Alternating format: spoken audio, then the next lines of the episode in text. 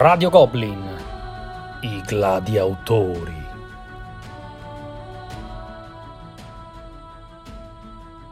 Sesta puntata dei Gladiatori. Il torneo di gladi e di autori di Radio Goblin. Non sto a spiegarvi come funziona perché ormai lo sapete benissimo. Il torneo sta avendo un successo che ci ripaga di tutte le serate passate qui a registrare e quindi entriamo subito nel vivo e parliamo degli autori e dei gladi di questa sera. Puntata attesissima, non a caso l'ultima della fase iniziale, dei quarti, dei sesti, chiamiamoli un po' come più ci piace. Testa di serie di questa sfida, il signor Darsi, attesissimo dal nostro pubblico con Shavatil. Per, per dire, eh? Per dire, per dire. Ciao a tutti. Ciao Darsi, tutto bene? Sei pronto? Tutto bene, sono pronto. Shavatil chi è il tuo parrucchiere? Lo pronuncerò in 800 modi diversi questa sera, quindi preparati a correggermi ogni volta se vorrai. E io quello che posso dirvi è che Darsi è, stato l'ultimo a partecipare, è stato il primo a rompermi dalla prima puntata con le cose che doveva. Sarà preparatissimo, oltre che tesissimo a contendergli il passaggio alle semifinali Remberke e Rosenberg, una coppia indissolubile a Radio Goblin. Un saluto a tutti i goblin e a tutte le goblinesse. Eh, stasera non c'è Miki, mi spiace, Daniel. Eh, so che mi vo- voterà per me e che farà il tifo per me. E terzo del trio, ma solo in ordine di presentazione perché è un gladio molto pugnace e lo conoscete, nostro ospite già in tante altre puntate, Sinclair 77 che non poteva non venire con il papà dei Wargame, con Herman. Un salutone a tutti dal lato oscuro del gioco, cioè del Wargame, però ricordatevi che noi abbiamo i biscottini al cioccolato, quindi... con me il console dello 0 a 0 quello che le, si, si, si, autoproclama al console del popolo, bla bla bla bla bla bla bla. Axaroth, chi vince stasera? Popolo, allora in nome del popolo sovrano io andrei invece subito a estrarre le categorie. Ma come? Ma su, dai! Prima di tutto saluta il nostro pubblico. Oh. Saluti, salutiamo tutto il pubblico e estraiamo subito le categorie. Così Vabbè, Axaroth stasera c'ha da fare, ragazzi, quando è così. Allora, vado? Ma sì, dai, estraiamo le categorie sotto cui i nostri gladi eh, sponsorizzeranno i loro autori. Volevi ricordarle tutte, ormai andiamo dritti. Ma no, andiamo a ruota, dai. Numero 3, profondità strategica e tattica. Bene. Numero 2, materiali, compreso grafica, illustrazione, ergonomia. Fantastico. Numero 8, scalabilità. Porca ma ecco, qualcuno, qualcuno, ha goduto sui primi due, secondo me, e sul terzo. affascinante, affascinante. Numero 4, eleganza. E numero 7, difetti. Difetti, riesce di nuovo questa categoria che preoccupa molto i nostri gladi. Categoria particolare. Siete contenti di, questa, di queste uscite? Io abbastanza. Eh, no, no, ci sta, ci sta, ci sta, bella sfida. Speravo anche il twist di gioco, ma... l'avevamo fatto eh. Ce n'è una che mi fa molta paura, in realtà. Eh, lo Però... so, strategica e tattica, magari. no, no, ragazzi, non, non, posso dire, non posso dire, Darsi se l'è un po' tirata, ha detto speriamo che non esce questa, ragazzi, è uscita. Comunque, va, per, per, per il gossip avremo tempo a fine puntata. Quello che i nostri ascoltatori vogliono sapere, invece, è l'ordine in cui parleranno i nostri gladi e la potenza delle loro armi. Allora, chi ha eh, scomodato i titoli migliori è Daniel Remberg con un coefficiente BGG di 546. Daniel, te la giochi proprio tosta fin da subito. Tanto eh, con Rosenberg... col, mio, col mio autore è impossibile, qualsiasi gio- combinazione di gioco potevo scegliere, ero sempre il primo. Eh. O era sempre lo stesso gioco? no, i suoi giochi sono tutti altissimi in posizione, quindi non a caso, non a caso. Non a caso. Il secondo nel coefficiente BGG sarà invece il signor Darcy con un punteggio di 870. L'ultimo, eh, non poteva essere altrimenti, come ci ha già sottolineato Riccardo, è Mark Herman con un coefficiente BGG di 8033. Cioè. Ah, io l'ho detto, sono l'Olanda, sono l'Olanda ai mondiali o la Grecia agli europei, però ah, attenti, attenti. Eh. Ma sì, ma l'Olanda ha fatto anche grandi campionati, quindi io non la, Eh, non la sottovaluterei. Quindi, come eh, da nostro regolamento, il primo a parlare, o, o meglio, il primo a scegliere fra le caratteristiche sarà Sinclair, Riccardo, e poi sarà ovviamente l'ultimo nel suo turno a, a parlare, a difendere il suo titolo. Riccardo, fra queste caratteristiche Mhm. estratte, qual è quella che più si confà ai tuoi titoli? Allora, guarda, io ti dico, di, di prima acchito pa- mi verrebbe assenza di difetti perché Mark Herman di per sé è perfetto, ma vabbè, ma a parte quello. O perché i tuoi avversari potrebbero non conoscere i giochi di Mark Herman? Ma va figurarsi, ma figurarsi. No, ma io parlo di una categoria che teoricamente potrebbe essere problematica per un wargame, cioè la scalabilità. No. Perché tu dici i wargame sono sempre da due. Beh, io scelgo la scalabilità. Ma sei un pazzo! No, e adesso ti dico perché. Perché ti Perché dico c'hai il giocone lì, lì- Non devi Perché dire il io titolo, ti eh? dico qual è il No, titolo No, scalabile. no, no, no, no, no, sarai l'ultimo a parlare. Non levare questa. Eh, poi vedrete cosa ho in mente con la scalabilità. Non dare questa, sei un pazzo. Vabbè, a posto. Sì, il primo sì, kamikaze, parlare- kamikaze. Il primo a parlare è il nostro campione di serata, ovvero Daniel Remberke con Uwe Rosenberg. Quale gioco di Rosenberg eccelle nella scalabilità, Daniel? Tutti. Però, Daniel, eh, uno, uno ne devi scegliere fra i tuoi tre. Allora, allora, fatemi un attimo ragionare perché eh, è difficile, sono indeciso tra due, eh, però direi che tra due. terzo direi parto tra uno molto sì, sì, perché un terzo poteva esserci un punto. E parto da un gioco il più semplice che ho portato questa sera, che è Patchwork, un gioco per due giocatori. Ma è un suicidio! Vabbè, non è un Daniel. suicidio, perché io porto un gioco per due che scala perfettamente in due giocatori. Devo, fare, devo spiegarlo o perché Vai, immagino che vai, tutto il nostro Daniel, pubblico vai. l'abbia giocato, quindi scusatemi se sentirete le regole, ma allora, innanzitutto Patchwork cos'è? È un gioco per due giocatori, dalla scalabilità perfetta, dove siete chiamati a realizzare la vostra coperta, la vostra copertina di lana. Sostanzialmente è un puzzle game dove avete, eh, si crea una- un cerchio, che può essere un cerchio, un'ellisse, un cuore, con le tessere presenti che rappresentano le parti della coperta, su cui sono raffigurati dei bottoni. Durante il vostro turno dovete scegliere un, eh, un- avete un, botto- un botto- uno bottone, scusate, un pezzo di coperta tra tre da scegliere in base a dove si trova la pedina e dovete aggiungerla alla vostra coperta, dovete tessere questa vostra copertina. Si andrà avanti con questo meccanismo, lo faccio molto semplice, fino a quando non si attiveranno particolari condizioni di fine partita e chi vincerà? Vincerà il giocatore che avrà il maggior numero di bottoni dalla propria parte. Posso procedere? Sì, sì, procedi esaltando la, la scalabilità di Patchwork. Come scala in tre Patchwork? Eh, Non esattamente. Ma la- però, c'è la versione solitario.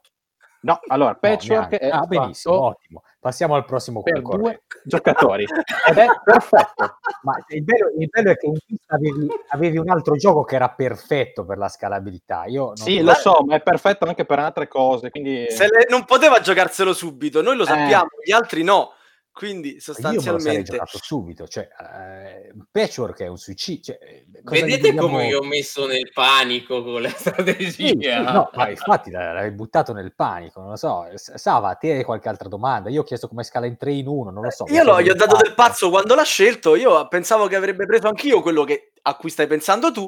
Ma adesso, eh, Riccardo, eh, parlaci della scalabilità di Patchwork. Vabbè, io, cioè, che devo Allora, io, eh, eh, allora, io vedo qua, scusatemi, eh, io vedo BGG, Patchwork, two players, community, two best, two, cioè due, due, scala due. perfettamente. Eh, eh, no, no, no, no, no, no, ma in due è perfetto. Poi dopo, certo, se uno è anche schizofrenico va benissimo. Poi, per carità, eh, boh, nel senso, ok, posso dire che siamo in due anche se sono da solo, ma, ma- ma anche in quattro o in cinque, eh, non è un problema. Cioè, possiamo giocare a squadre.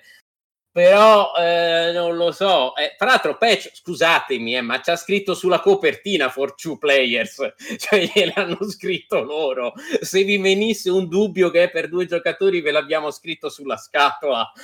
Poi, Darsi, per il- carità. il- illuminaci Darsi, è, è un genio eh, Uwe e con lui Daniel oppure è un pazzo Eh, è un pazzo, perché tra l'altro non scala nemmeno benissimo in due, cioè io quando dormo con mia moglie e la coperta c'era tutta lei. Non c'ha nemmeno la coperta corta questo gioco. Beh, è un gioco bellissimo, nulla da dire, non scala, cioè, presto detto. Che i miei avversari non hanno grandi motivazioni, sono cercato di inventare. In realtà è un gioco perfetto per Eh, non lo so, è lo stesso Rosenberg che c'ha la motivazione, l'ha scritto da tutte le parti che è per due, cioè... E che gioco per due, credo sia uno dei migliori giochi per due mai realizzati. Quindi ho detto a livello di scalabilità, adorando i giochi per due, ho detto non c'è nulla di meglio. O meglio, c'è, ma arriverà dopo. Io in sei puntate dei gladiatori di arrampicate sugli specchi ne ho sentite tante. Questa merita un applauso e passerei al secondo, eh, al secondo gioco che ce lo dice. Siamo- Scalabilità. Scalabilità. Nel 2007 il buon Vlad Akhvatil se ne esce con Galaxy Tracker, gioco per 2-4 giocatori, diciamo basato sul piazzamento tessere, eh, o meglio, è diviso nettamente in due parti, adesso lo spiego brevemente. Si impersona insomma un- una specie di equipaggio di, di una- di un cargo spaziale. Il gioco, dicevo, è diviso in due parti. Nella prima bisogna costruire la propria astronave eh, sce- scegliendo le, mh, le tessere da una, da una riserva comune. La particolarità del gioco è che questa fase va fatta contemporaneamente agli altri giocatori in una maniera abbastanza frenetica. Bisogna costruire ehm, tenendo conto di quali saranno le carte missione che usciranno nella seconda parte. La particolarità, tra l'altro, è che mentre si lavora all'astronave si possono sbirciare queste carte. E il primo che finisce ovviamente guadagnerà un bonus nella seconda parte che ha tutta una serie di carte da risolvere in ordine. Possono esserci predatori spaziali, possono esserci meteoriti che colpiscono varie parti della nave, eccetera. Bisogna essere un po' pronti a tutte le evenienze. Questo è qu- è quanto insomma il gioco. Ovviamente vince alla fine chi fa più punti, ci sono punti per eh, le merci imbarcate, punti per eh, chi ha costruito la nave più bella, eccetera. Eh, scalabilità, la scal- posto che ovviamente come tutti i giochi insomma un po' cacciaroni, soprattutto nella prima parte, il gioco ovviamente rende di più in quattro giocatori, ma è un gioco molto che tiene molto bene anche banalmente in due, perché la, la parte comunque in, ehm, eh, diciamo in comune ce la si gode tanto quanto con eh, insomma la frenesia della costruzione e la parte comunque di risoluzione azioni che a questo punto diventa molto meccanica mantiene comunque il gioco secondo cui nella fila delle astronavi chi è davanti subisce per primo gli effetti delle carte, positivi e negativi, si intende. Quindi, diciamo, la natura del gioco non, non viene penalizzata dal numero di giocatori. Beh, certo, hai scelto un gioco che è un multisolitario, quindi sostanzialmente in un qualsiasi numero di giocatori va alla grande. È vero, Daniel? Totalmente. Cioè, eh, credo scali bene anche in uno. Non lo so se si può giocare in uno, ma No, che- ovviamente no, ovviamente no, non si può, però è quello. Eh, Non è... Sì, scala bene, ognuno fa il suo eh, cosucce e fine. Non, non ha molto di che. Beh, lapidario, direi. Riccardo, tu hai qualcosa di più da criticare nella scalabilità di questo gioco? No, ma guarda, no, allora, allora qui, ok, già In qui- realtà io voglio aggiungere, facevo un complimento a Darsi, per me ha scelto il gioco migliore per la scalabilità, è stato bravo. No, no, questo devo dire. Allora, allora, già, già qui ragioniamo di più. Quello che io dico è certo che nei giochi di Schwatil, che spesso utilizza in real time, anche in altri titoli che sicuramente verranno fuori prima o poi, devo dire, allora, quando io gioco un gioco in real time, a me piace essere in più persone piuttosto che in due. Ti dico, cioè, se devo fare un po' di casino, perché in real time oggettivamente eh, questo c'ha come senso. Certo, farlo in due non è la stessa cosa che farlo in quattro o quando è possibile con vari altri titoli, espansioni, eccetera, anche in più persone. Quindi un pochino ci perde. È vero, no, per carità, a livello di funzionamento del gioco ci stiamo. Però a livello di, di- di godibilità dello stesso, dai, su, far casino in due non è che com- come farlo, fa- come farlo in quattro, eh, non è la stessa roba regge Sì. perché regge per carità però insomma dai è, pi- è- è più carino se sei di più, ecco, eh. cioè trova il suo senso lì, ecco. Concorderai che se sei in due, giochi a patchwork.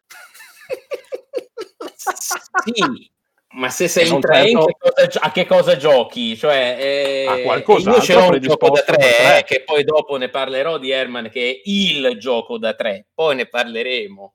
Ma guarda, io direi che puoi iniziare a parlare del gioco da tre. Lo gioco subito, punto facile per me. No, perché tu sei- non perché tu sei- del sei- gioco da Ah, tre, ok. ragazzi. No, lo No. tiene per ultimo. Eh no, io non parlo del gioco da 3, io parlo del gioco da 1, che però può essere anche uno contro uno, nel senso contro sempre me stesso, oppure anche due o tre o quattro. E quel gioco è Peloponnesian War. Questa sera abbiamo la serata degli schizofrenici, Marco. Eh, no, Peloponnesian War è un gioco che si basa sull'idea che tu sei veramente schizofrenico. Perché è un gioco, voi pensate, no? Adesso, adesso ve, ve- ve ne parlo rapidamente. Allora, eh, Pelo- Peloponnesian War è un solitario, però tu non è che giochi contro un sistema. e, e ci hai detto tutto. Eh no, E noi Eh pensavamo che Daniel fosse pazzo. Eh no, ragazzi, eh no. È un solitario in cui tu giochi contro te stesso. Perché allora, Peloponnesian War, la guerra del Peloponneso, Atene contro Sparta. Ok? Molto semplice la cosa. Però attenzione, tu non è che sei o Atene o Sparta. Tu parti con uno, però se non sei abbastanza bravo, diventi l'altro. Cioè, se io parto con Atene, ma non riesco a vincere veramente la guerra subito, al turno successivo io sono Sparta e quindi devo cominciare a rifare tutto quanto quello, co- cioè a disfare tutto quello che ho fatto prima come Atene, che è esattamente quello che succedeva durante l'epoca perché c'era un sacco di gente che prima combatteva per Atene e poi dopo combatteva per Sparta. Allora già qui tu vedi che la scalabilità non è più un problema perché è un solitario che scala benissimo, perché te stai sempre a combattere contro te stesso, anzi contro tutte le tue personalità. Eh, ma sono più ardimentoso, ci provo a fare sta spedizione in Sicilia. Eh, ma se non mi riesce poi dopo io come risponderò quando sarò Sparta? Cioè, capite che già, già entriamo in una roba tipo, non lo so, tipo Memento, tipo Inception, una cosa folle. Ma la cosa bella di questo gioco è che, allora, questa è la seconda edizione che la GMT ha fatto uscire l'anno scorso. Il gioco è, è siccome un wargame è vecchio, perché i wargame sono sempre vecchi, è degli anni 80. Negli anni 80 era nato addirittura come un possibile, oltre che questa modalità solitario me contro me stesso, era anche addirittura un multigiocatore perché potevo giocare Atene, Sparta, gli alleati di Atene, gli alleati di Sparta, i persiani, eccetera. Ma nella nuova eh, versione della GMT c'è anche un bellissimo scenario per due giocatori. Che però, attenzione, uno dei due continua questo giochetto perché è dopo la guerra del Peloponneso, quindi è Tebe e Atene contro Sparta, però quello che gestisce Tebe e Atene continua a rimbalzare tra Tebe e Atene perché ognuno ha gli obiettivi suoi. È una cosa bellissima perché tu non ti puoi fidare e il tuo peggior nemico sei te stesso. Cioè, è una roba da tragedia greca. Cioè, e, e questo proprio toglie qualsiasi discorso della scalabilità. Non è più un problema perché te combatti contro te stesso, non stai a combattere contro un bot, chi se ne importa del bot? Stai combattendo contro te stesso. Sei più bravo di te stesso? Eh, val, vallo un po' a provare. Questo è quello che ci dice Mark Herman, eh? E Darsi, tu che ne pensi di questa disamina di Riccardo? Intanto una domanda, cioè se, se, se, se giochi come Atene, giochi male, passi con Sparta, se giochi male come Sparta, cosa ti succede? Il gioco ti butta in un pozzo? Cioè... Passi, passi, come Atene, passi come Atene Vabbè. e tu vinci se riesci alla fine a giocare bene, perché se arrivi alla fine del gioco e non hai giocato bene né con l'uno né con l'altro, hai perso. O hai sbagliato il gioco forse. hai perso proprio. Boh, continuo a pensare che non, non stia scalabilità. Cioè è, è un, un, gioco per un, un multisolitario adattato, a quanto ho capito, per due giocatori in seguito. No, se vuoi c'è uno scenario da due, eh. se vuoi c'è uno scenario da due, lo fai anche da due. Però di suo nasce come multisolitario quasi, diciamo. Ma io onestamente ho un'altra idea di scalabilità, magari sbaglio. Eh. E Daniel? Eh, io, allora, nonostante la bellissima disanima, ma non avevo dubbi di Riccardo, ma vabbè, è un professionista del gioco di guerra, e devo dire che se eh, avete perculato me che io ho preso un gioco per due e ho detto è per due, qui è un gioco in solitario dove puoi fare tutte queste cose in solitario, che però lo puoi giocare anche in due. E già questo un po' mi, mi, mi, sballa un attimo perché sì, perché se sei Atene puoi diventare Sparta, poi ti arriva, ti suona il campanello, c'è il vicino, uè, ciao, eh, tu sei Tebe, che però è un solitario, e c'è qualcosa che non mi quadra nel concetto di scalabilità, cioè o è per uno, o è per uno o due, o per uno o due. Tu hai elogiato in maniera fantastica il fatto che sia un gioco un gioco solitario, che però è giocabile anche per due, ma allora non è più non è un solitario, è un gioco per uno. Te lo scegli te come giocare. Perché allora, se, se, se vuoi se... lo scenario in due, ti giochi lo scenario in due. Eh, ma allora è un gioco per, per uno o due. E magari cosa succede? Invitiamo l'amico di Corinto, adesso perdonatemi se faccio errori storici, o da Samo, o non so, eh, o da Larissa, e o, ok, facciamo in 3, 4, 5, 6. Facciamo tutto il blocco anche magari dalla Macedonia e un po' così, e abbiamo fatto praticamente un party game con tante personalità, quindi mh, mm, non mi sembra, ho dei dubbi sul concetto di scalabilità anch'io, perché eh, dovevano farlo da uno e, e, fine, secondo me è un errore che, che dire che scala bene. Scala bene se no, fosse solo per no, uno. È, è una scelta due. di evitare il problema della scalabilità, ecco, molto semplicemente. Ma eh, Axaroth, sta scalabilità è stata infame come caratteristica. Bello, molto bello perché prima non era mai stata scelta e direi che ne abbiamo viste parecchie, stasera siamo partiti benissimo. Categoria scalata bene, insomma. è scalata bene, sì. Io direi allora di, di passare adesso alla seconda categoria che è a scelta del signor Darcy invece. Sì, più che altro sto pensando alle categorie che rimangono e ai giochi che ho ancora. Quindi Bravo. dai, me la gioco me la gioco con eleganza. Beh, la giochi quindi... con eleganza. Fa parlare proprio Sinclair, quindi sceglie uno dei eh. due giochi rimanenti e ci spiega come fa un, un wargame a essere elegante. Oh beh, un wargame riesce ad essere elegante quando finge di non essere un wargame, ma rimane un wargame. E il secondo gioco che ho portato stasera finge tanto di non esserlo, ma in realtà lo è, e quel gioco è Fort Sumter. Ora, voi mi direte, che cacchio è Fort Sumter? Dove sta? Allora, e questo è anche, ai noi, un argomento molto di attualità wow, questi giorni, perché Fort Sumter è il forte dal quale cominciò la guerra civile americana, perché i sudisti cominciarono a bombardarlo perché era un forte federale e da lì cominciò. Ma la cosa bella di Fort Sumter, questo gioco che Herman ha fatto mh, mm, l'anno scorso una cosa del genere.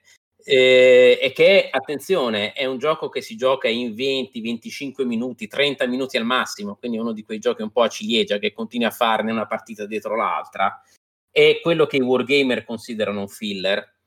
Finge di non essere un wargame perché è tutto quanto prima della guerra civile, cioè è tutto lo scontro politico, ideologico tra coloro che vogliono mantenere viva l'Unione americana e quelli che invece premono per la secessione. Ma qual è il, punto veramente elegante? Perché questo è un gioco politico-militare, quindi eh, il, il, confronto su vari centri di poteri è, è, è, un'area a controllo, un po' vicino a 13 giorni, eh, lo stesso, l'ha detto lo stesso Herman, che è un po' vicino a 13 giorni come, come, com, come idea di massima. un articolo in Tana che li paragona, se volete andare poi a vedere. Ecco, mh, però ecco, la cosa è questa, quindi tu vai a cercare di, di avere un po' di maggioranza in più su centri di potere che possono essere l'arsenale federale piuttosto che i grandi giornali, i grandi quotidiani, eccetera eccetera. Dov'è l'eleganza? È che tutti e due sapete che fino alla fine questa guerra scoppierà, però nessuno, come succede spesso nella politica, ed è un wargame perché è un confronto politico, quindi è un conflitto molto stretto, nessuno ne vuole la responsabilità. Quindi voi sapete che la guerra scoppierà e voi volete posizionarvi bene in vista di questa guerra, ma tutto il vostro scontro sta nel fatto del posizionarvi bene, arrivare a, ad avere una crisi che mano a mano eh, vi dà più risorse, quindi la situazione diventa sempre più tesa, più difficile, ma la responsabilità di sparare il primo colpo dovrà essere dell'avversario. E questa la, la vera idea dell'eleganza, che l'eleganza nelle meccaniche che sono semplicissime, un gioco da, da poche pagine di regole, veramente banalissimo all'apparenza, ma l'eleganza sta nel fatto che alla fine dovete costringere l'avversario a fare il vostro gioco e a quel punto avete vinto. Grazie, benissimo, bella disamina e adesso invece il secondo a parlare è Remberch. Allora, il gioco non lo conoscevo, eh, quindi sono sincero, per me sarà molto difficile parlare male perché adorando i giochi di guerra cade male. Voglio solo fare una, una piccola osservazione che eh, l'eleganza appunto è semplicità di regole e profondità di pensiero e profondità anche un po' nel gioco che si può avere per quanto non sia la caratteristica principale. Non c'è il rischio qui di un po' di riduzionismo anche perché tu hai citato un gioco simile hai detto simile, ovviamente più noto al sì, è simile, amici, simile. ovviamente viene dopo che è 13 giorni che eh, sì, eh, bel gioco, però ad esempio eh, rispetto alla sfida che dà 13 giorni rispetto a quello che viene più, in, più al padre, diciamo, che il padre tra virgolette come imitazione, Twilight Struggle, ne passa. E quindi non vorrei che la semplicità fosse un po' troppo legata al cioè che, scusi, che l'eleganza quindi fosse un po' troppo legata alla semplicità delle regole che poi in un gioco di guerra guarda guarda guarda, guarda ti rispondo semplice. subito rapidamente. Guarda un flash proprio. Tu hai presente la track di 13 giorni che c'è la tensione che sale? Oddio a, a quello il, adesso scoppia la guerra? Ok quella in 13 giorni è una track automatica succedono delle cose e quindi la track della tensione si alza sui vari track ok, in Fort Sumter tu ti giochi anche quella track. Mm. Cioè, mano a mano che sali in quella track, tu hai più risorse, quindi tu hai il, il, l'interesse a farla salire quella track, quindi ad aumentare la tensione, ma non devi essere tu quello che fa esplodere tutto. Quindi, mentre quella track è fissa in 13 giorni, Fort Sumter ci entra dentro e tu ti giochi anche i singoli gradini di quella track. Però attenzione, lo ripeto, con boh, 4-5 pagine di regole, cioè con gli esempi dentro. È un gioco che in 30 minuti l'avete finito, una partita, e poi ne volete fare un'altra, un'altra, un'altra. Io ho avuto problemi a fermare della gente da giocarci. Eh. Va bene, eh, Darsi? Ah, Darsi. Eh, allora, mm, posto che anch'io non lo conoscevo, ma vedo che non sono l'unico, il dubbio è lo stesso comunque di Daniel, quindi bene o male ho avuto risposta. Quello che mi lascia un po' perplesso è che più che un aspetto elegante del gioco si sta parlando della sua trave portante in un certo senso. Cioè il gioco è costruito affinché questa, questa, questo tracciato sia fatto in questo modo, però non necessariamente questo implica che il modo in cui è stato costruito sia elegante. Poi se mi dici che il regolamento a quattro pagine e che tutto funziona bene, che in 20 minuti lo giochi, vabbè, ci credo. Poi... Cioè, è così, veramente. L'hanno chiamata la Lunchtime Series, la GMT, perché sono i giochi che tu ti giochi in, in pausa pranzo. e invece adesso tocca a Daniel portarci il suo gioco elegante. Ok, allora io vado con uh, un altro ovviamente titolo di Rosenberg. Siamo nel 1997, che è un anno particolare allora, oltre a festeggiare il decennale della nascita del sottoscritto, in Germania, nella cittadina di Dortmund, eh, si segnano due grandi eventi, potrei dire storici. Da un lato, la squadra di calcio ha vinto per la prima volta la Coppa Campioni, ai danni purtroppo della Juventus, ma dall'altro lato un giovane studente della locale università sfornò uno, eh, il suo primo diciamo, titolo prodotto che è, è conosciuto in Italia con il nome di Semenza o nel suo eh, versione tedesca originale Bonanza. Allora, Bonanza per, oh, bar, utilizzerò semenza barra Bonanza di mischio, uso semenza il termine italiano, distribuito da Giochi Uniti nel caso. Questo gioco, allora, eh, qui siamo in ambientazioni ovviamente molto meno eh, drammatiche rispetto a quelle del mio predecessore, e eh, qui dobbiamo piantare fagioli. Sapete bene che il nostro Rosenberg non fa la guerra, ma fa da mangiare, e quindi lui si preoccupa anche delle alimentazioni in questo caso i fagioli sono i protagonisti. Il nostro obiettivo è sostanzialmente piantare fagioli per fare un maggior profitto. Il gioco è un gioco di carte che ha eh, un sistema eh, molto originale e inusuale. Ricordo, siamo nel 1997, quindi sono passati un po' di anni da quando è uscito. Allora, eh, ricordo ancora eleganza, bilanciamento tra semplicità delle regole e profondità di pensiero. Qui abbiamo un gioco davvero molto semplice che può essere giocato con chiunque, da non allo zio, a zia, col cugino, al babbano, a chiunque può giocare a semenza. Come funziona? Voi avete queste, eh, iniziate con 5 carte in mano e già dovete fare una cosa un po' strana perché non dovete mescolarle o, o ancora peggio metterle in un certo ordine, ma dovete lasciarle esattamente come le avete trovate nella vostra mano. Nel vostro turno voi dovete, avete una uh, scelta obbligatoria, piantare il primo fagiolo presente nella vostra mano. Quindi è questo importante, eh, per questo l'ordine è estremamente importante. Poi eventualmente potete piantarne un secondo. voi avete sempre questi due campi, avete due campi di fagioli davanti e eventualmente potrete acquistarne un terzo via via che la partita va avanti. Nel vostro, quindi nel vostro turno voi dovete piantare il primo fagiolo e dovete avere lo spazio perché un campo può contenere solo fagioli di un certo tipo. Qual è lo, la caratteristica, l'obiettivo? Bisogna riuscire a fare delle file di eh, fagioli dello stesso tipo sempre eh, più grandi perché i punti saranno dati in base alle serie numeriche date a questi fagioli. Il buon Rosenberg è laureato in statistica e quindi questo ci si, ci si trova in pieno in questo gioco. Una caratteristica ulteriore è che una volta avete finito il turno abbiamo un fattore di interazione, perché nel vostro turno voi rivelerete le prime due carte del mazzo e parte una fase di commercio, questa cosa un po' strana nei giochi, diciamo di natura origine germa, ma avete una fase di commercio con gli altri giocatori, ma è un commercio abbastanza ragionato. Potete gestire lo scambio incrociato con gli altri giocatori, ovvi- potete ehm, anche regalare, gli altri giocatori possono regalarvi le carte e tutto questo poi deve essere quello che ricevete, tutto ciò che viene scambiato deve essere immediatamente piantato. Alla fine della fase di commercio si pescheranno altre tre carte e si passerà la mano al giocatore dopo. Allora, come regole è veramente semplice, lo imparate in un minuto e potete veramente giocarlo con chiunque. La profondità di pensiero è molto alta. Non può sembrare di no, uno può dire, vabbè, è un giochetto.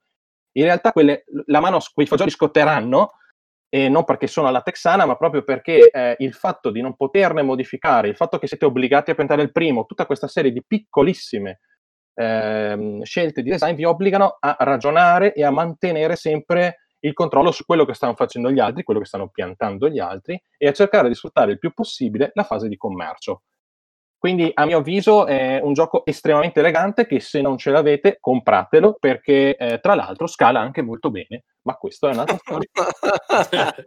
e perché non te lo sei giocato prima? perché Patchwork scala meglio di qualunque altro in due. Questo era, era, il gioco che io e Axaroth pensavamo Daniel scegliesse, poi lui ci ha sorpresi e vabbè, è storia. Anche perché Patchwork è molto più elegante di Bonanza per quanto mi riguarda. Però vabbè. Eh, Bonanza, se posso dirle una cosa in negativo, scala male in due, a mio parere, quindi non volevo darvi mano. Uh, Sinclair, hai, hai, qualcosa da dire su questi piantatori di fagioli? No, allora, cioè, a con parte cosa che possiamo eh, bombardare eh, eh, questi piantatori di No, no, no, no, no, ma è viva finalmente un German in cui fai un pochino di attenzione a quello che fanno gli altri, cioè non, non stai sempre ognuno a, fare, a giocare il gioco suo e questo già, già per me è molto interessante, cioè, veramente, veramente mi è, mi è interessato. No, è, è, ok, qui stiamo parlando di giochi, di combinazione molto semplice, eccetera ecco questa cosa un po' della combinazione non vorrei sì elegante quanto vuoi la strategia quanto vuoi però sei un po' vincolato dalla mano che ti ritrovi scambi con gli altri non con gli altri non vorrei che alla fine ti trovi un po' sui binari. E trovandoti un po' sui binari hai poca libertà d'azione e secondo me l'eleganza dentro l'eleganza c'è anche la possibilità di un gioco che in maniera semplice quanto ti pare, però ti permette di trovare qualcosa di buono, di, di, di trovare delle vie alternative anche quando sembra non ce ne sono. Non vorrei che le combinazioni fossero un po' troppo vincolanti, anche se stiamo parlando di un gioco di estremo successo, quindi per carità, questo niente, niente da dire mh, sicuramente per quello che mi riguarda più interessante rispetto a molti altri German perché comunque c'hai, c'hai un po' di interazione di fare attenzione anche a quello che stanno facendo gli altri. Quindi questo già è apprezzabile. Però non vorrei che fosse un po' troppo vincolato ecco questa cosa qua. Sì aggiungo due cose. La prima che personalmente la, la meccanica di chiamiamola compravendita di commercio per sua natura non la trovo particolarmente elegante anche perché si possono creare varie situazioni di simpatie, antipatie, coppiette che si scambiano le carte. Quindi, ma questo è un altro discorso. Tra l'altro c'è anche una, ha diversi aspetti, tra l'altro poco eleganti questo gioco. Uno, per esempio, la preparazione del mazzo iniziale, che tu vorresti giocare subito, devi stare lì a tirare fuori i caffè, mi sembra. Il, um, non il caffè, il, no, il caffè, cioè, il cacao, adesso non mi ricordo. E altre cose inizio, vabbè. E poi, tra le altre cose, cosa che onestamente nelle partite fatte, forse con il gruppo sbagliato, me l'ha fatto un po' rivalutare, è la lunghezza di gioco. Insomma, mi ricordo una partita che si era trascinata parecchio. Quindi, simpaticissimo, ce l'ho, lo tengo, lo, tengo volentieri. Non è un gioco che mi, mi fa pensare veramente a, a, un gioco veramente fatto bene, nel senso di in maniera elegante. È vero che parliamo di un gioco del 97, per carità. e il 97 è preistoria. Ok, bene, direi esaurito questo pezzo. Adesso l'ultimo gioco invece è di Darsi che ha scelto la categoria. Esatto, e adesso perdo tutti i punti forse guadagnati finora. Il gioco scelto è Pictomania, o Pictomania, vabbè, se vogliamo fare i, i poliglotti. Allora, cos'è? È un, fondamentalmente è un Pictionary migliorato. Eh, si può giocare fino a 6 giocatori, eh, in mezzo al tavolo c'è una griglia di, di 21 parole che si possono disegnare, eh, in particolare identificate da un numero, da una 7 e una lettera dalla alla C. Ogni giocatore ha quindi tramite una lettera e un numero una, indicata una parola univoca e contemporaneamente tutti disegnano, quindi c'è questo un punto insomma, a favore eh, del gioco, perché è un gioco in cui tutti disegnano in contemporanea. Eh, il primo che finisce prende un gettone, eh, un punteggio dal centro del tavolo e comincia a indovinare le parole degli altri. Eh, a fine partita, a fine round, scusate, eh, ognuno controlla le eh, carte ricevute dagli altri giocatori e a chi ha indovinato il proprio disegno assegna dei, dei punti del proprio colore. Poi ci torno meglio su queste cose dei colori. Eh, ovviamente alla fine di quattro round vince chi ha ottenuto più punti. Perché è elegante? Allora, intanto, vabbè, parte, è un game, quindi eh, il tutto è relativo. Eh, Fatil ha saputo migliorare Pictionary in tutti gli aspetti che lo rendevano abbastanza indigesto. Il fatto che disegnasse uno solo, il fatto che eh, fosse estremamente dipendente da chi, chi il gioco lo conosceva bene, il fatto che il contorno del gioco con il percorso dei punti era abbastanza insulso e quant'altro. Eh, qual è l'aspetto particolarmente elegante? È, per quanto mi riguarda, il doppio sistema dei punti. Ci sono dei punti a centro tavola neri e poi ognuno ha dei punti del proprio colore. I punti a centro tavola neri appunto vanno al giocatore che man mano finisce di disegnare e quindi prende il gettone più alto disponibile a centro tavola e poi ci sono i punteggi che ogni giocatore ha in dotazione.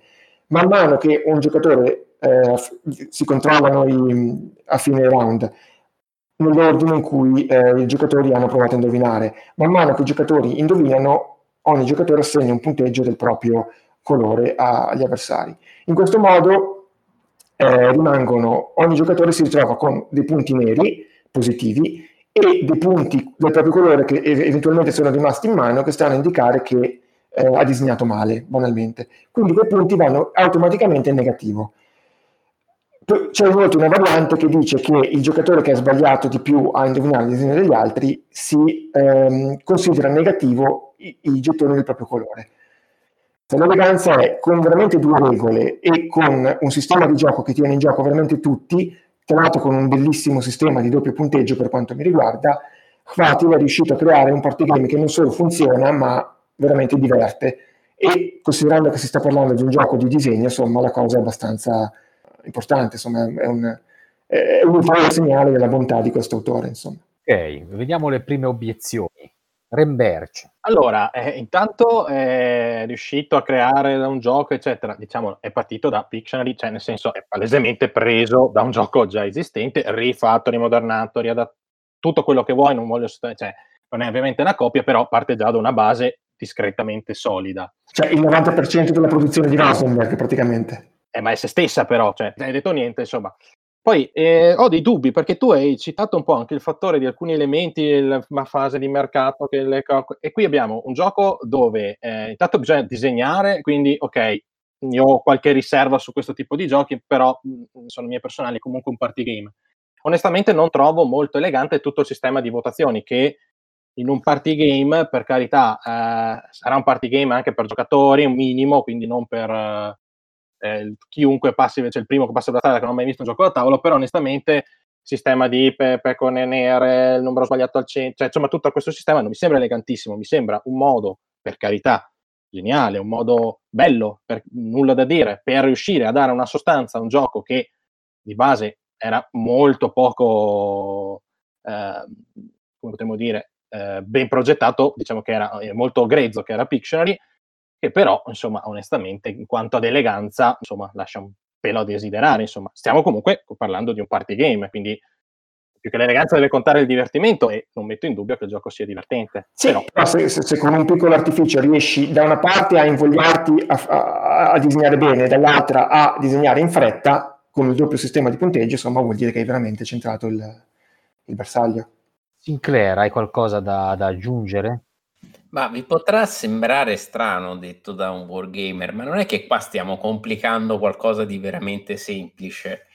Cioè, nel senso, allora, vabbè, anche al di là del Pictionary, Pictomania, eccetera, il confronto, eccetera, lasciamo stare un attimino il Pictionary. Io, mh, mm, mh, mm, allora, eh, grande idea, per carità, eh, e, e, grandi cose messe sul campo, diversi tipi di punteggio, eh, il punteggio negativo, eccetera. Questa cosa a me piacerebbe tantissimo, però vista magari in un gioco un po' più complicato o comunque per un target diverso rispetto ad un party game. Di nuovo, torniamo a quello che ci dicevamo prima con Galaxy Trackers.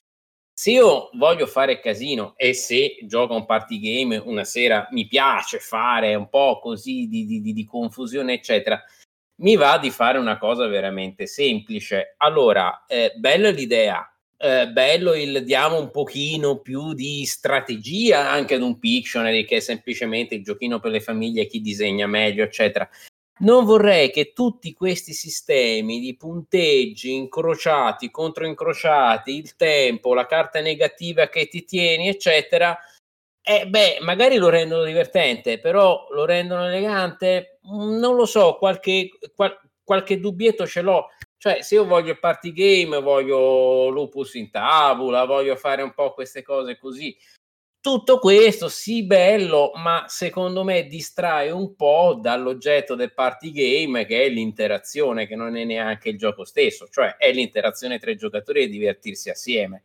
Ecco, non vorrei che fosse, fosse stato un tentativo di mettere tante cose, però forse, forse un, filino, un filino troppo, un po' ufficio complicazioni affari semplici. Chiarissimo, chiarissimo, dai. Direi che sì. ah, possiamo passare alla, alla, alla terza categoria e terza serie. Direi proprio di sì, mm, ci avviciniamo velocissimi alla fine della puntata, ma ovviamente dobbiamo passare attraverso il terzo round che vede protagonista la caratteristica che sceglierà Daniel Remberke. Allora io direi che finora abbiamo scherzato, Sca- scalabilità, eleganza. è, è, buon per te se fino adesso abbiamo scherzato. Ma abbiamo parlato, sì, par- andiamo con le robe, io direi profondità strategica e tattica. Ale. Pa, pa, pa. Sì, sì. Vabbè, è una caratteristica che secondo me su cui parlare tranquillamente e su cui divertirsi. Daniel, ci farai sapere dopo qual è il gioco che insomma impersona questa caratteristica, mentre il primo a parlare sarà il signor Darcy che tira fuori il, eh, il suo gioco migliore di questa sera. Sì, oggettivamente è il gioco più bello di tre che porto stasera. Mm di Match Night, che a prima vista potrebbe sembrare il, il paradiso tavolo per un giocatore di ruolo. Match Night, ogni giocatore impersona un mago guerriero, appunto, eh, parte con una mano di carte uguale per tutti, a meno di una carta, e con queste deve eh, svolgere insomma, le azioni, mh, mm, potendole usare per il loro effetto, eventualmente potenziato con del mana, oppure tappandole per eh, per poter svolgere un'azione base. Eh, le azioni base sono eh, attaccare, difendere, muoversi e influenzare, ovviamente in versione, in versione debole. Ogni, ogni, scenario ha una sua missione e un tempo per, eh, insomma, per, per portarla a termine. Eh, il tempo è dato in giornate, infatti il, il gioco divide tra giorno e notte con alcune regole che variano e eh, proprio la grande libertà data dal, dal sistema di gioco per portare a termine queste missioni è il, insomma, è il, il fattore che ne determina l'enorme profondità. Ben inteso, eh, è una profondità che deriva anche da una complicatezza che va di, di pari passo. Il regolamento è infatti formato da due fascicoli di 20 pagine l'uno, quindi ci sono una miriade di regole che ehm, che determinano come vanno svolti i combattimenti, come va svolto il movimento, come in pratica che regolano qualsiasi aspetto di gioco.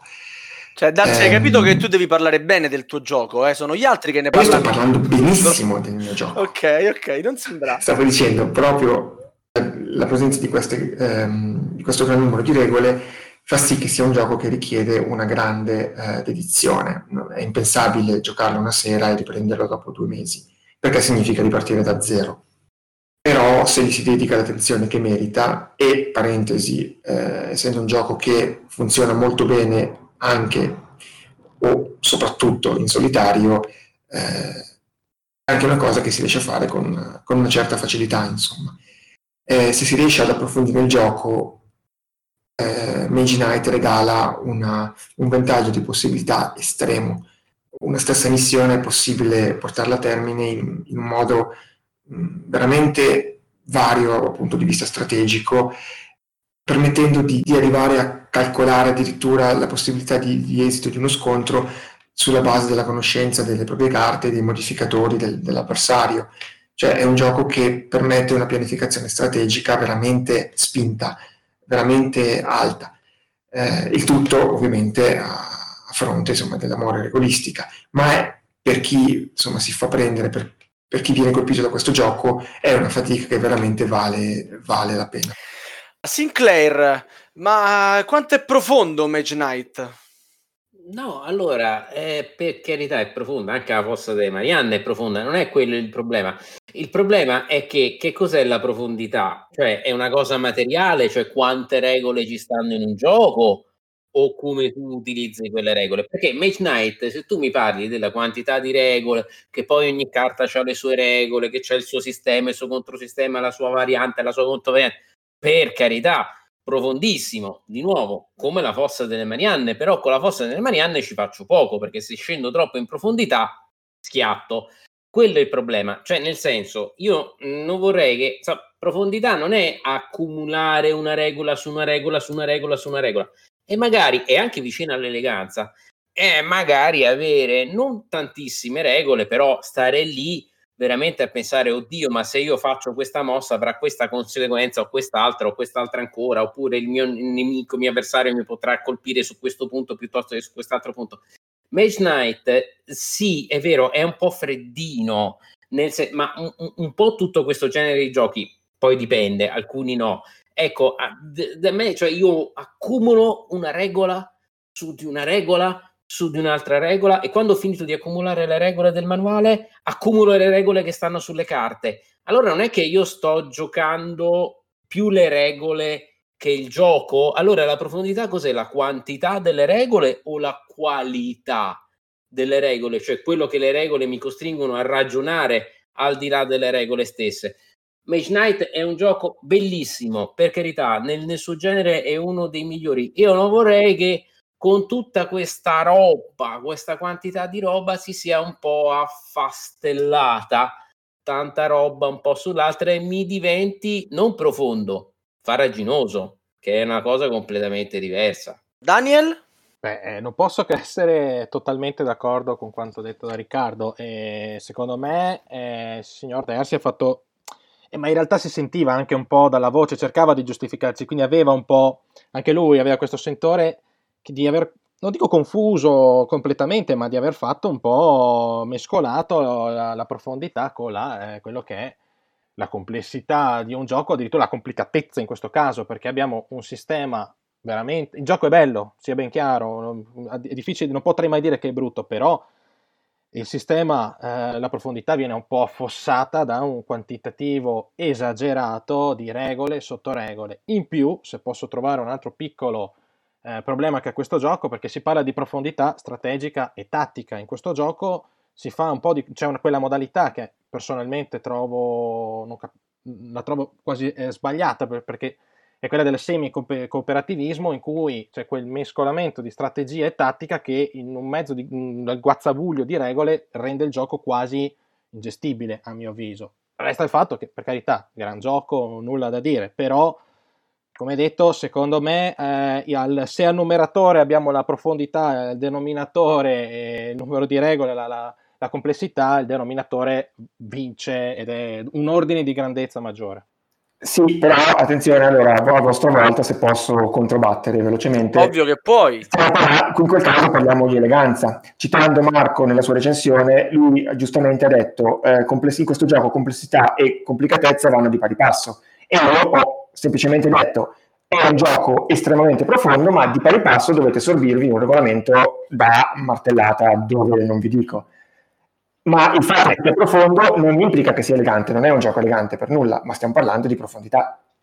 Certamente, allora tralasciando la sviolinata a console, ma va bene, questa ci sta, eh, siamo a un livello che proprio fatalità, non importa. Dai, ci sta, ci sta, ci sta. Ci sta, ci sta. A questo punto è un'ulteriore forma eh, di, di, tentativo di, di un'ancora disperato di salvezza di ottenere il favore anche dell'altro console e no, cioè, per quanto tu possa Noi siamo dire, assolutamente corruttibili, quindi questo ma non, non, avevo dubbi.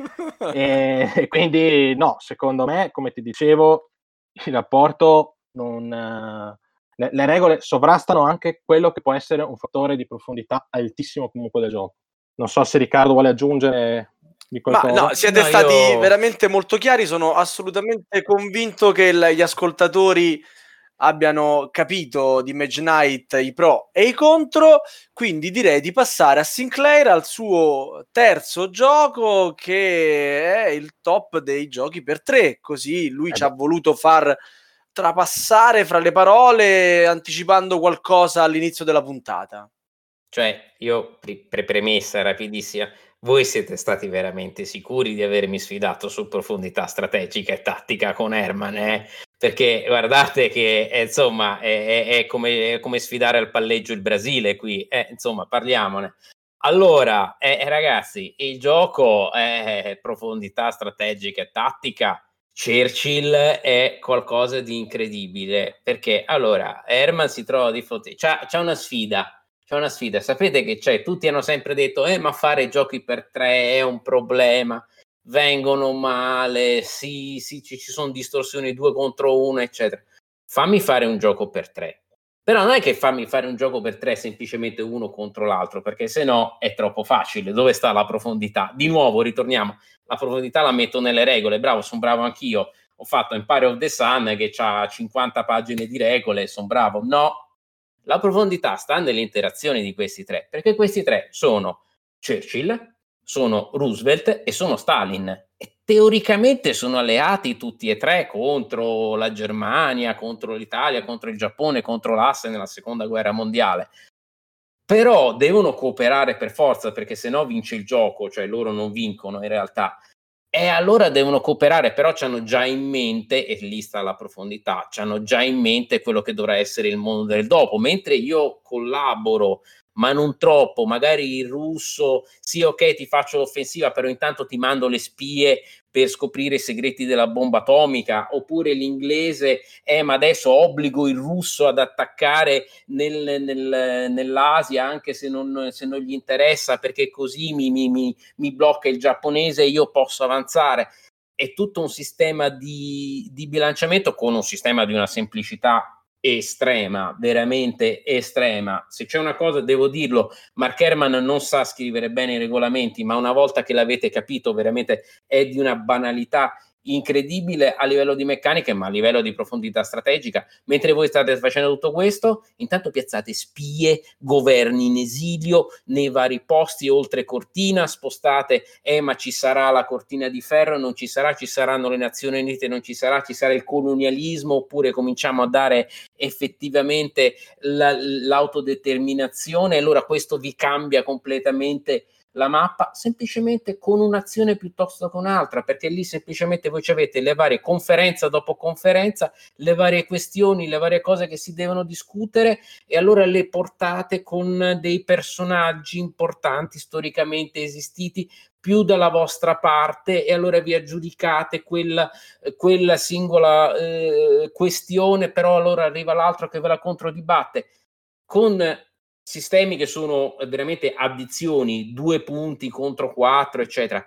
Però qualsiasi piccola variazione che voi fate su quelle scale determina una serie di conseguenze profonde una dietro l'altra e veramente giocare una carta piuttosto che un'altra, che una singola scelta ci state veramente tanto a pensare perché veramente potrebbe avere delle grandi conseguenze. Avanzare un fronte piuttosto che un altro è giusto, non è giusto. E poi, ultimissima cosa, le condizioni di vittoria. Dice, ah, devo fare più punti degli altri. E eh no, non ne devi fare troppi, perché se ne fai troppi, significa che nel dopoguerra, se non ne hai fatto abbastanza troppi, eh, se proprio non li hai devastati, gli altri due si metteranno d'accordo e vincerà il secondo. E quindi tu stai tutta la partita, la parte, lì sta veramente la profondità, è devo vincere, ma non devo vincere troppo.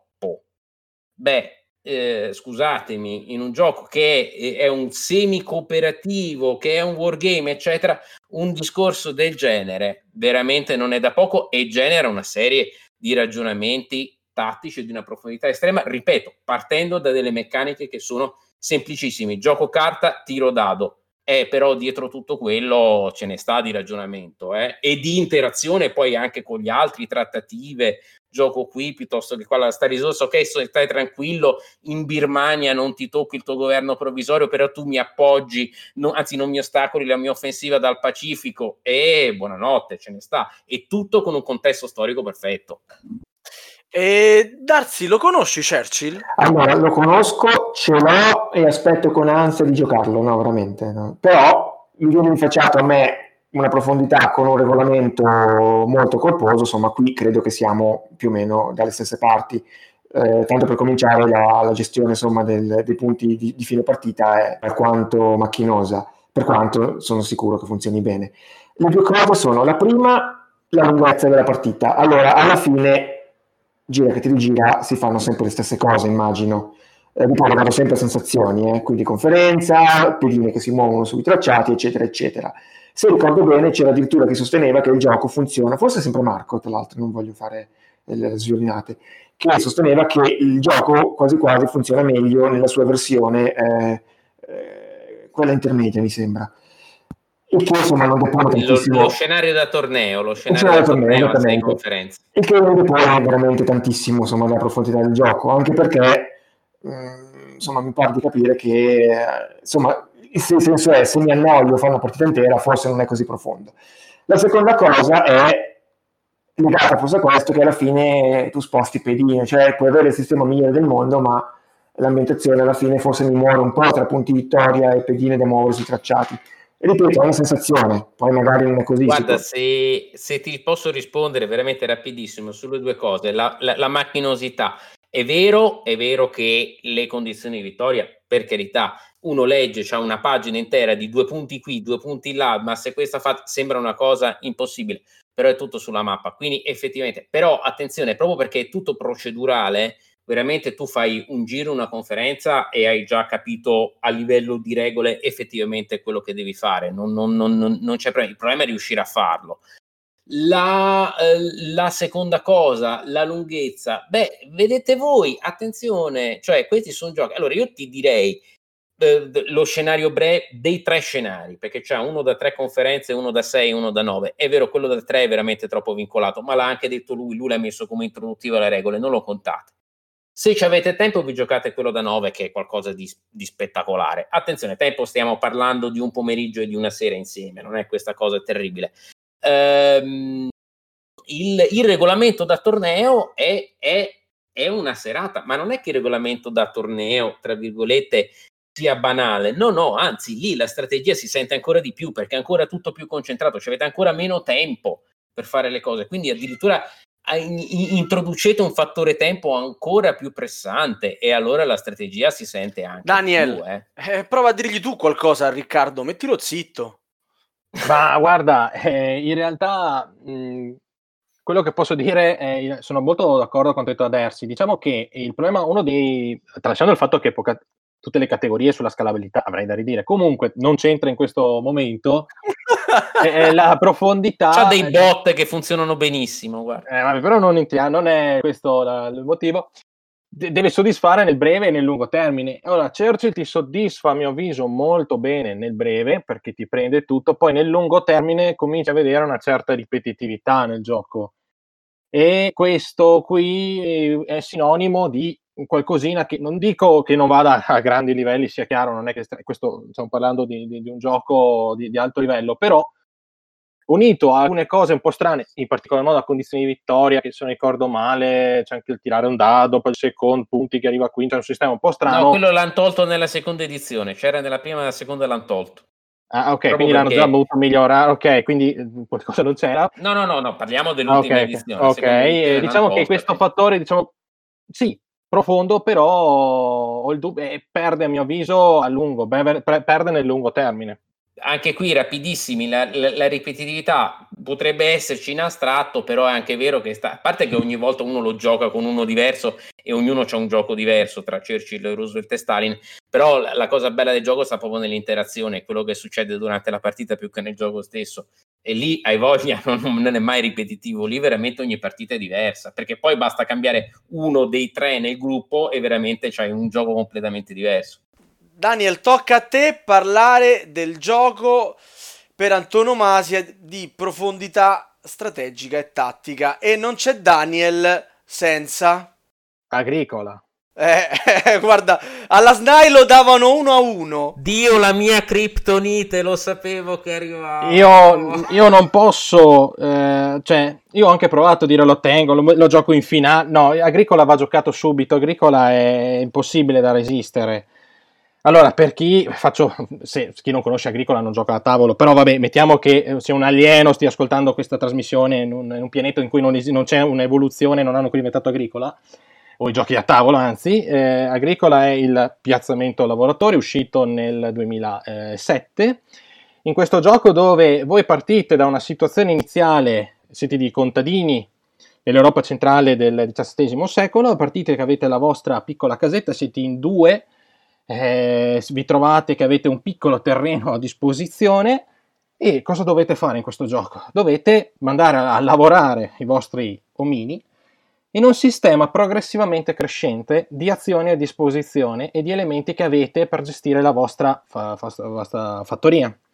Allora, partite che avete due lavoratori, quindi avete a disposizione due azioni, ad ogni tu avete poi, scusate, in mano sette carte occupazione, che sono delle persone che possono aiutarvi, e una mano di sette carte piccoli miglioramenti, che sono degli oggetti che possono migliorare la vostra fattoria, la vostra tenuta.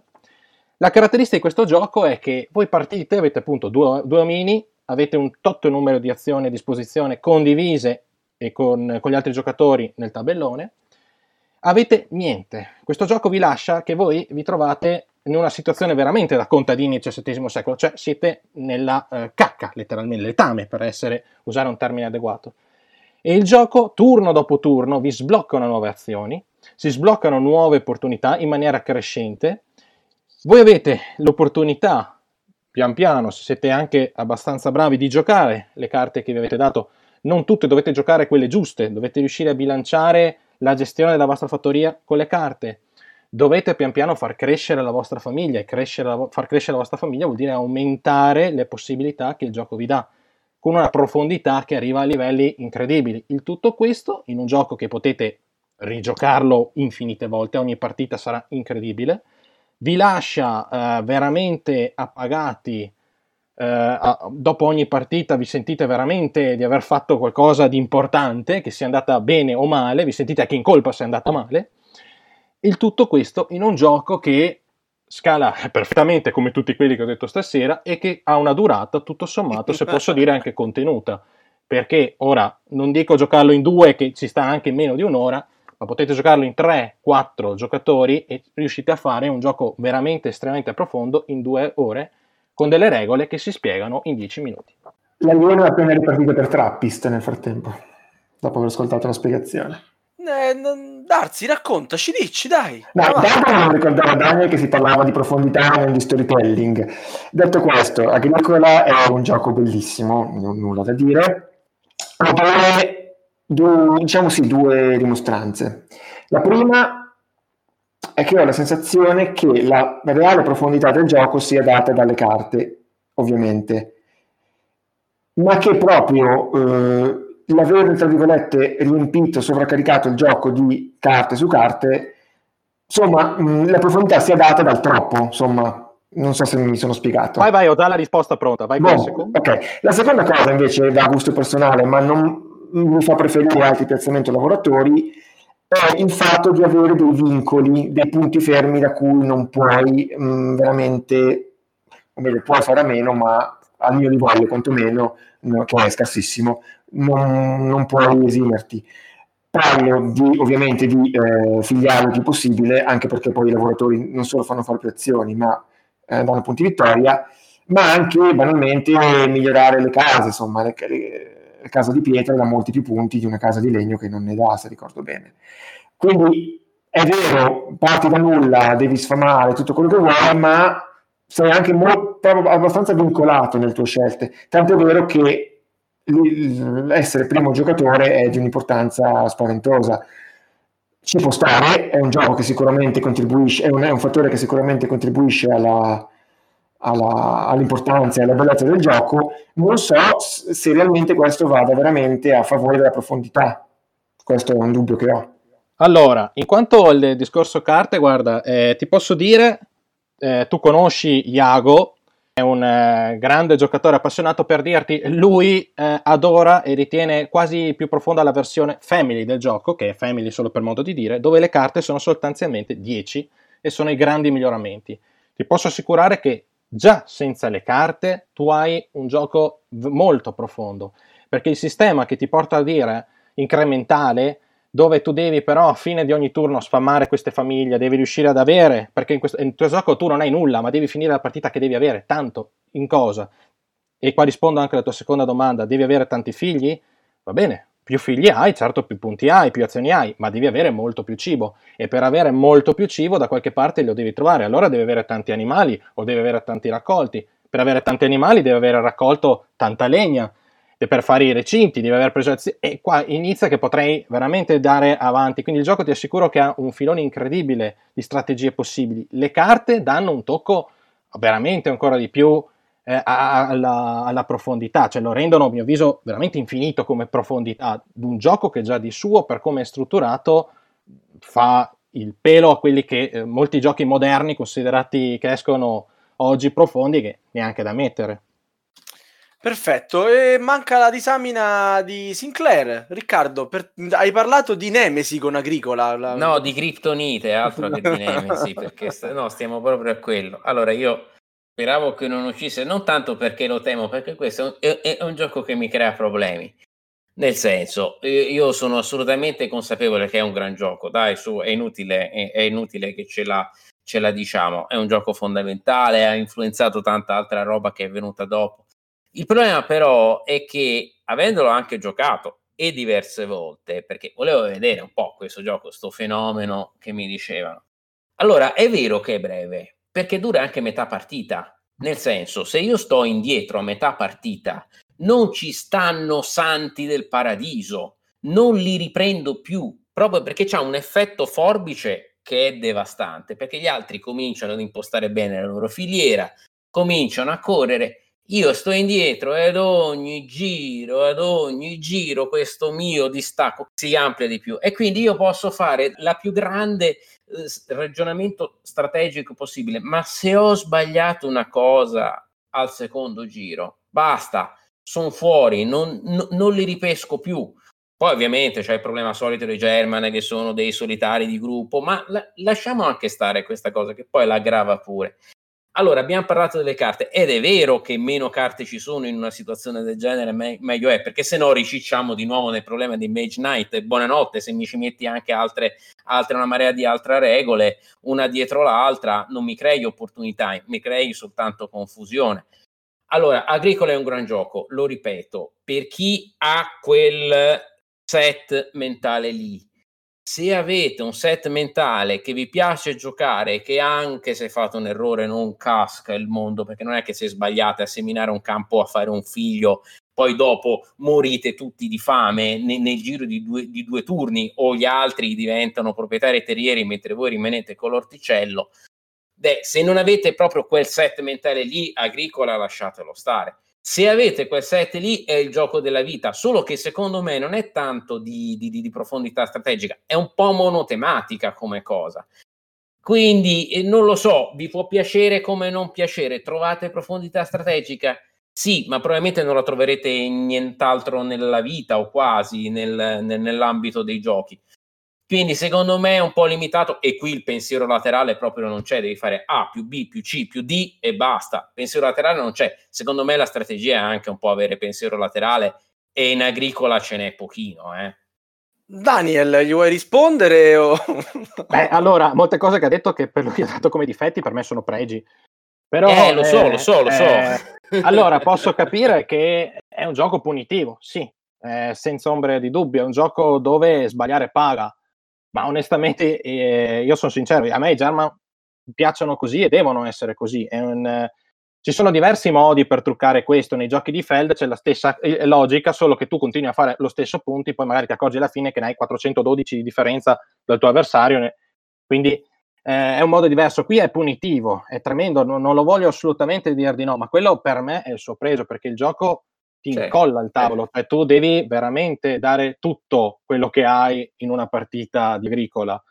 E, una volta che, ne, che, che hai finito una partita dici ok, ma quante altre strade potevo prendere? Tantissime, perché veramente ogni turno tu puoi avere una scelta diversa, tu puoi, per, eh, puoi sempre valutare e eh, rispondendo anche a una cosa, tu hai detto eh sì, multisolitario totale, però attenzione, perché come in ogni German che si rispetti l'interazione indiretta, per carità, è molto alta, perché qui è difficilissimo ragionare anche dicendo prendo questa risorsa che serve a me e te la rubo a te nel frattempo. È quasi, bisogna essere veramente bravi, ma chi è bravo riesce a fare anche questo e quindi riesce anche l'interazione, attenzione, è indiretta, per carità, n- nulla da mettere con, con un'interazione tipica di un wargame, eh, essendo il caso tuo, però attenzione, c'è anche quella, solo che no, no, richiede no, c'è, un c'è, livello c'è, molto eh, di, di, competenza del gioco non indifferente.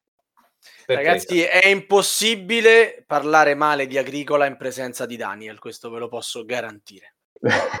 Siete stati bravissimi. Vi faccio i miei complimenti.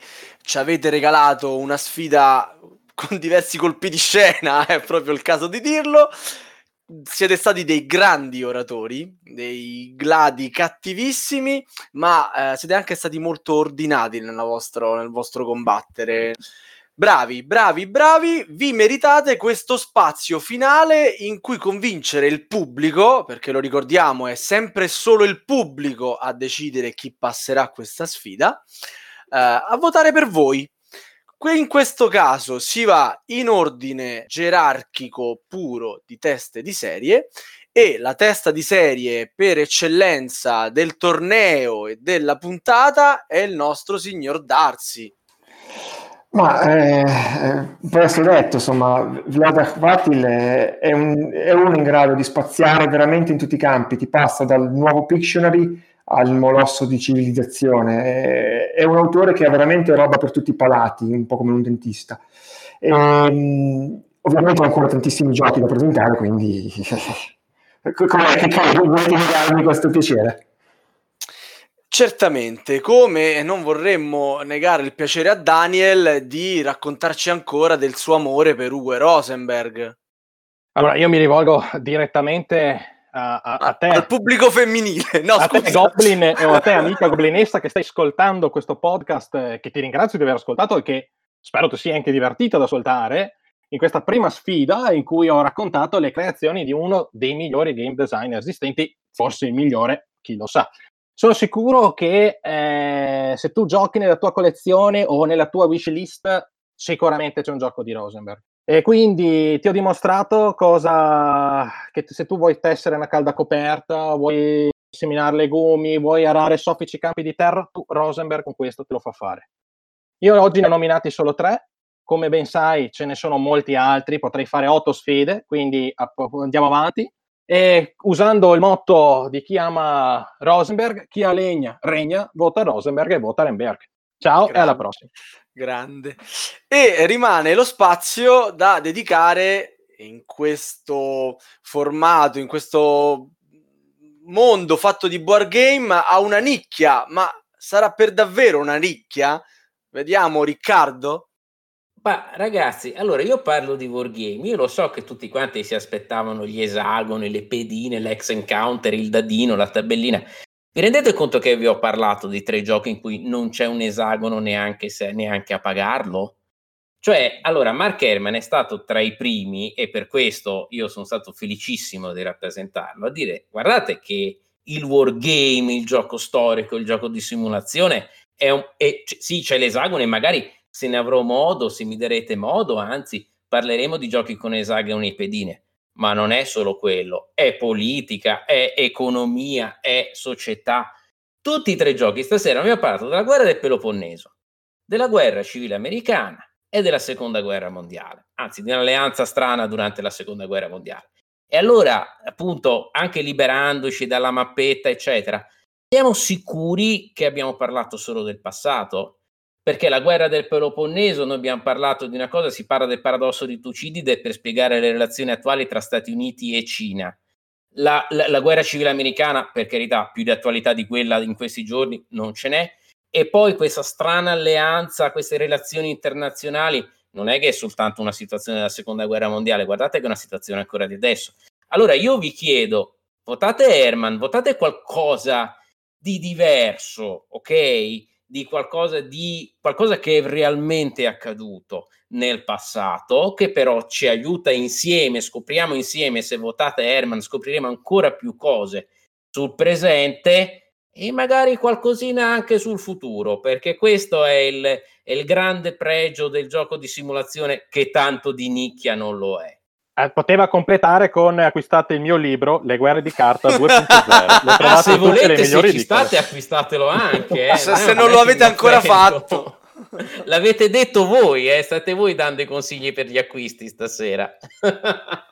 Benissimo. Intanto vi ricordo che potrete votare il vostro vincitore, quello che secondo voi ha vinto la puntata, sulla homepage della Tana dei Goblin. Eh, ci sarà il link nell'articolo riguardante la puntata stessa e adesso salutiamo tutti quanti. Ciao! Ciao, ciao, ciao a tutti, ciao, ciao.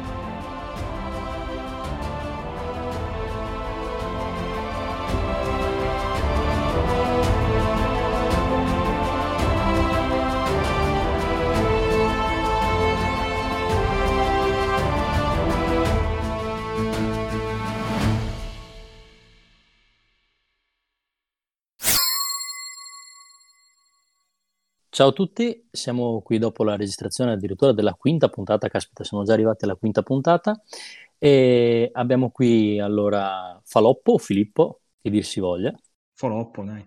Faloppo, non l'avevo mai sentito, Faloppo è una novità. Fallo, no, Faloppo. Falloppio. Falloppio. Il nostro Peppe. Ciao. E Alessandro Aledrugo. Ciao, grazie dell'ascolto. Bene, allora dai, cominciamo da Marco Axaroth. Allora, dato che io so già cosa voterà Sava. Ma anche io so già cosa voterai tu. sì, però... Vabbè, io, io rimango fuori. Ale, Ale Drugo eh, me l'aspettavo esattamente così come è stato stasera. Mentre, cioè è un grande. Sì, mentre devo essere onesto, non mi aspettavo un Peppe così agguerrito stasera. Grande Peppe. Che mi è piaciuto molto Peppe. Ha rintuzzato molto e quindi io devo dire che ho veramente a cuor leggero, cioè sì, dire, sì. sì, sì, posso dare tranquillamente il mio il voto. tuo voto alla Splotter Spelle, no? cioè il nel senso che Peppe, sì, poi anche per la Splotter Spelle, diciamo che lo, lo, do senza rimorsi, cioè lo do senza, senza sì, no, nel senso che che se, se l'ha anche meritato perché è stato veramente bravo. Allora, sono d'accordo con te. Il tuo voto a Peppe è meritato. Il tuo Però... voto a Peppe è meritato perché questa eh. sera no, no va, va, sicuramente sottolineata la prestazione di Peppe perché non, non è da sminuire. Stasera è stato veramente grandioso, aggressivo tecnico, è entrato a fondo nelle, nei vari difetti, li ha spiegati. Secondo me, molti ascoltatori questa sera hanno imparato dei termini sui giudizi dei giochi che prima non conoscevano e Peppe ha saputo spiegarli senza farlo. Ha parlato di questi difetti illustrandoli e utilizzando il loro nome tecnico. Quindi è stato veramente grande, aggressivo e capace. È ovvio che dall'altra parte e il mio voto, lo ripeto, come preve- era un po' prevedibile, ma secondo me, come dice Axaroth, a cuor leggero do il mio voto al Drugo, il mio pollice in alto è per il Drugo, perché prima di tutto i giochi li conosceva tutti, Anche tutti. Peppe. è riuscito. Peppe, no, Peppe in un paio di giochi ha detto: Io questo non l'ho provato, io questo non lo so. È, è stato molto onesto. Ma il Drugo Ma è. veramente giocato il gioco di, di bambini di Laserda? L'ha, l'ha descritto, cavolo! L'ha descritto! In ogni caso. l'ha giocato, l'ha Mi giocato. sono, mi sono studiato la per voi, per quello detto che siete dei dice. bastardi. Comunque diciamo che durante la puntata ha dato oh, queste chiacchiere, il nostro pubblico le ascolta quando ha già votato, quindi noi non lo stiamo influenzando. Eh, sto solo rimarcando che durante la puntata il Drugo ci ha fatto capire che i giochi li conosceva molto bene ed è entrato a fondo nei difetti nei- nei- nei- e nei vostri discorsi. In più io sono di quelli che apprezza tantissimo la, la sua dialettica. Eh, fermare il drugo è quasi impossibile. Stasera la puntata Però non siamo so, riusciti un po', dai. bah, un minimo, però eh, veramente perché l'abbiamo un po' tarpato un po' di qua, un po' di là, se no il drugo andava avanti da solo un'altra ora. E ragazzi, niente, il mio pollice su va al drugo. eh, ringrazio Foloppo per averci provato, ma con la Ma, serra. ma, ma tanto, ma scusate, ma eh, tanto voglio dire il pollice di uno, il pollice dell'altro, ma io ho il pollice della gente. Eh, la gente Esatto. voterà per la Serda. eh, vabbè. Eh, certo. Dip- dipende, dipende chiaramente da quanti parenti ha. secondo me, secondo me Filippo, intanto complimenti anche a lui perché si è prestato e eh, invece secondo me ci sarà tanta gente che non vede l'ora, diciamo, di votare la Serda perché sa che da alcune parti, tipo Marco, è poco, diciamo, appoggiato. Sì, perché Cioè, con gli eh. splotter da votare e con Cori Konietzka da votare vogliono fare un dispetto a Marco e votano la Serda. Vabbè, ragazzi, se No, questo no, no, no, è quello è- che vuole il pubblico, noi lo accetteremo. Tanto No, non è Vabbè, così, scusate, non- io ho è così. movimentato una tana intera, quindi... Ma, ma- ma- non è così, cioè, non, è per fare un dispetto ad Axaroth, che comunque è stimato, è proprio per ridere, cioè, qui non si ride con la Serda, si ride di la Serda, quindi si, lo manda avanti tipo mai dire Banzai, no? Ma, ma poi volete mettere, diciamo, avere tutta la collezione della Cerda in eh, libreria? Mamma mia. Sì, Guarda, avere quelle di questa, che sono questa cosa quando va in onda, a fine, a fine tutto o a fine Dopo, votazione? dopo. Questa, questa cosa va in onda nei bloopers della sesta puntata, quando verrà nominato il vincitore di questa puntata. Quindi questa l'ascolterete a metà luglio. Cioè, quindi io non posso commentare Kanban, non lo faccio per rispetto, va bene. No, va bene, lo commenterai, se vuoi lo potrai votare la prossima volta. Bella, Esiste, bella, esiste il voto negativo? no, purtroppo no. Ah, scusa. Annunzio Vobis, Gladio, Magno.